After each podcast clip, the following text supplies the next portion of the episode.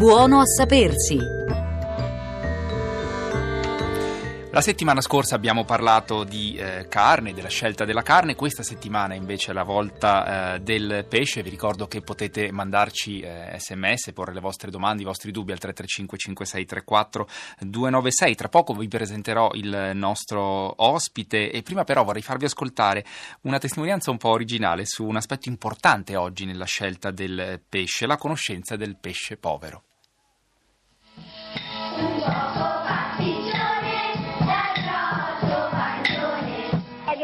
Inventato una filastrocca sulla laccia, la cugina della sardina che è uguale alla sardina, soltanto che si riconosce dalla striscia che ha sul, sulla schiena. Dopo con- l'abbiamo mandata da un amico della maestra Antonella che ha fatto la base musicale e dopo abbiamo- l'abbiamo suonata, cantata e il cuoco non trova le sardine e deve fare un piatto di sardine in saor. Allora va da un suo amico pescatore e gli chiede se ha la sardina, ma gli dice che non ce l'ha, però gli consiglia la laccia che è la cugina della sardina. Lui la prende e prepara la laccia in saor e deve farla assaggiare ai gastronomi che gli danno dei, dei voti per il suo ristorante, glielo fa assaggiare e prende tre stelle.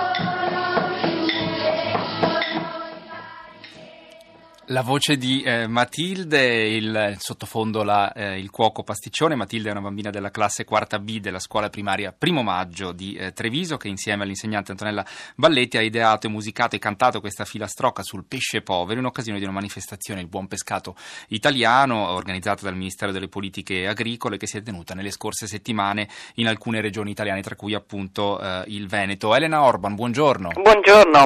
Elena Orban è ricercatrice del dirigente di ricerca dell'Istituto Nazionale di Ricerca per gli Alimenti e la Nutrizione. E Elena Orban, in questa filastrocca, il cuoco pasticcione, il, eh, il cuoco non trova le sardine per fare un piatto tipico della cucina veneta, che sono le sarde in saor eh, fatte con le cipolle in agrodolce, e usa invece la laccia. Un esempio eh, di eh, pesce minore che può essere utilizzato nella nostra eh, cucina. La laccia è sostanzialmente eh, equivalente a una sardina. Sicuramente sì, è una specie diciamo, appartenente alla famiglia del pesce azzurro e, e ha carni diciamo, meno pregiate rispetto alla sardina, però diciamo, ha un apporto nutrizionale equivalente alla sardina, in particolare il contenuto di omega 3 importanti per la nostra salute. Ecco, su questo eh, torneremo tra un attimo perché naturalmente eh, di omega 3 spesso si, eh, si parla, e, mh, però vorrei soffermarmi, Era Orban, su questa importanza delle specie minori, eh, dei, dei, pesci eh, minori, del cosiddetto pesce povero, perché ricordiamolo, c'è una situazione di ipersfruttamento, in particolare nei nostri mari, delle specie più eh, cacciate come per esempio il tonno, non solo il tonno.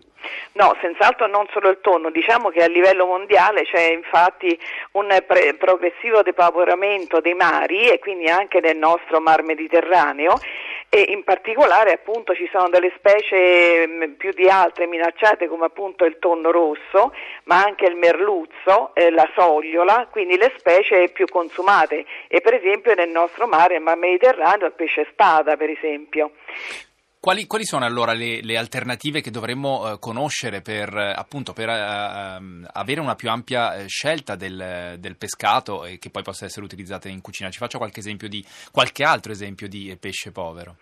Per esempio, eh, invece del tonno, il tonnetto eh, oppure la palamita eh, o anche per esempio importante, noi l'abbiamo analizzato molto per vedere il valore nutrizionale, quello che viene chiamato il sugarello o suro, che è molto diffuso diciamo in tutte le marinerie italiane, quindi è una specie molto pescata, però eh, è poco consumato, quindi poco commercializzato, invece noi abbiamo notato che ha un contenuto elevato, è un pesce azzurro, ha un contenuto elevato di omega 3, quindi equivalente a sardina e, e alice, quindi questa è una specie che se valorizzata, diciamo magari venduta filettata, potrebbe essere un'alternativa alle specie più frequentemente usate. Ecco, queste specie che lei citava, Elena Orban, si trovano però nei banchi del pesce dei supermercati o nelle pescherie oppure in realtà sono difficili da, da trovare? No, eh, molte di queste sono, sono reperibili attualmente nei normali supermercati.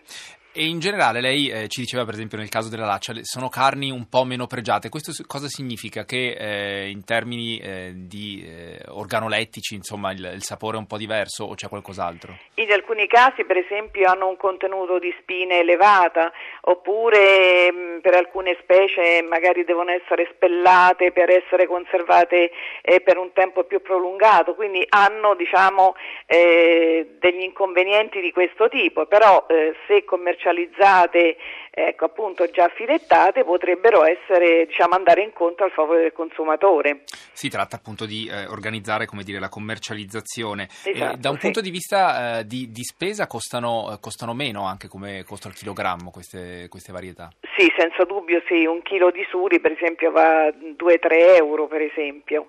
Oppure ecco, in alternativa allo sgombro c'è il lanzardo che è molto simile anche diciamo, dal punto di vista esteriore al, allo sgombro, però ha un valore nutrizionale elevato come lo sgombro e questo si trova frequentemente nei supermercati. Ecco, lei lo diceva Elena Orban, un dato importante è che però da un punto di vista nutrizionale queste specie sono equivalenti, in termini soprattutto di apporto dei eh, cosiddetti omega eh, 3. 3. Intanto ci chiarisca di cosa si tratta, cosa sono e perché sono così importanti importanti da un punto di vista nutrizionale gli omega 3?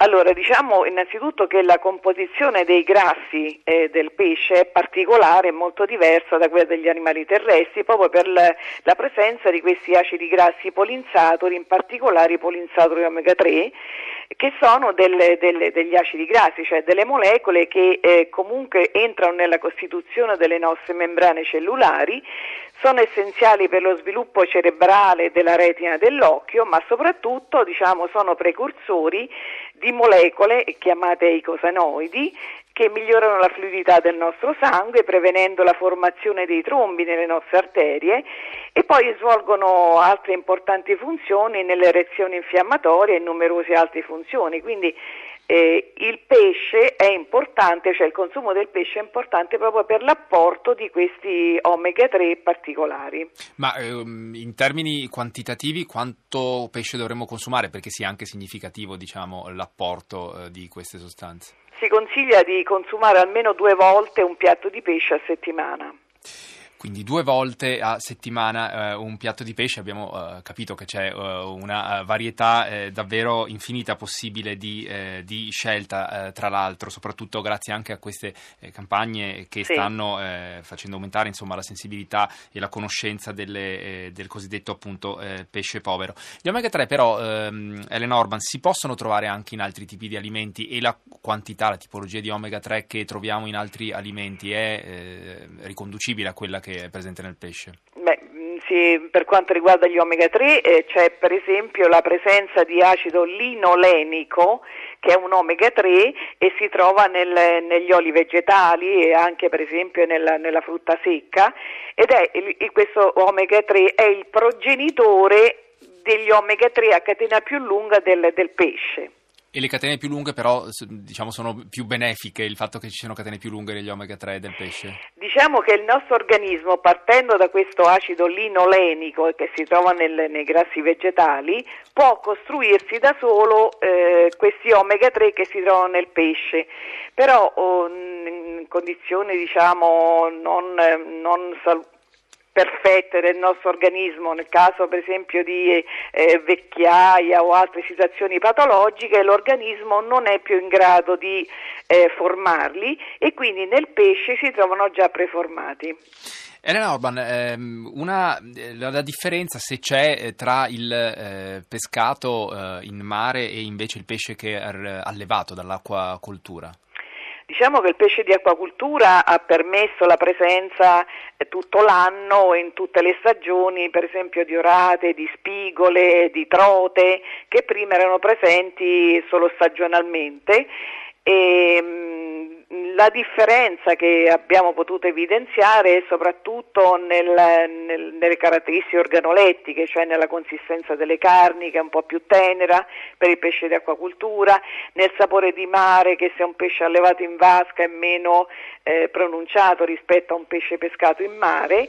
E poi ci sono delle piccole differenze proprio nel, nel contenuto in acidi grassi omega 3 che attualmente diciamo, rispetto al passato sono eh, un po' inferiori in quanto attualmente diciamo, si tende per la sostenibilità dell'allevamento a sostituire parte della farina di pesce che è l'ingrediente principale del, del mangimi di acquacultura con farine vegetali. Ehm, Elena Orban, ci è arrivato un messaggio al 33556342296, eh, un ascoltatore, ascoltatrice, non si firma, chiede, il pesce in scatola mantiene le stesse proprietà? Allora, diciamo che il pesce in scatola è trattato eh, al calore e quindi chiaramente un pochino il valore nutrizionale viene, viene diciamo, danneggiato, in particolare eh, proprio questi acidi grassi omega 3 che sono abbastanza sensibili anche al calore e quindi diciamo che il pesce in scatola eh, ha un valore nutrizionale leggermente inferiore di un pescato fresco. Eh, grazie Elena Orban, ci ha aiutato un po' a rispondere ad alcune eh, domande, alcuni eh, interrogativi sulla scelta del, eh, del, pesce, con la valorizzazione anche del, eh, del pesce eh, cosiddetto povero. questo era il sesto appuntamento con Buona Sapersi. Vi ricordo che trovate tutte le puntate di queste lezioni in podcast sul nostro sito.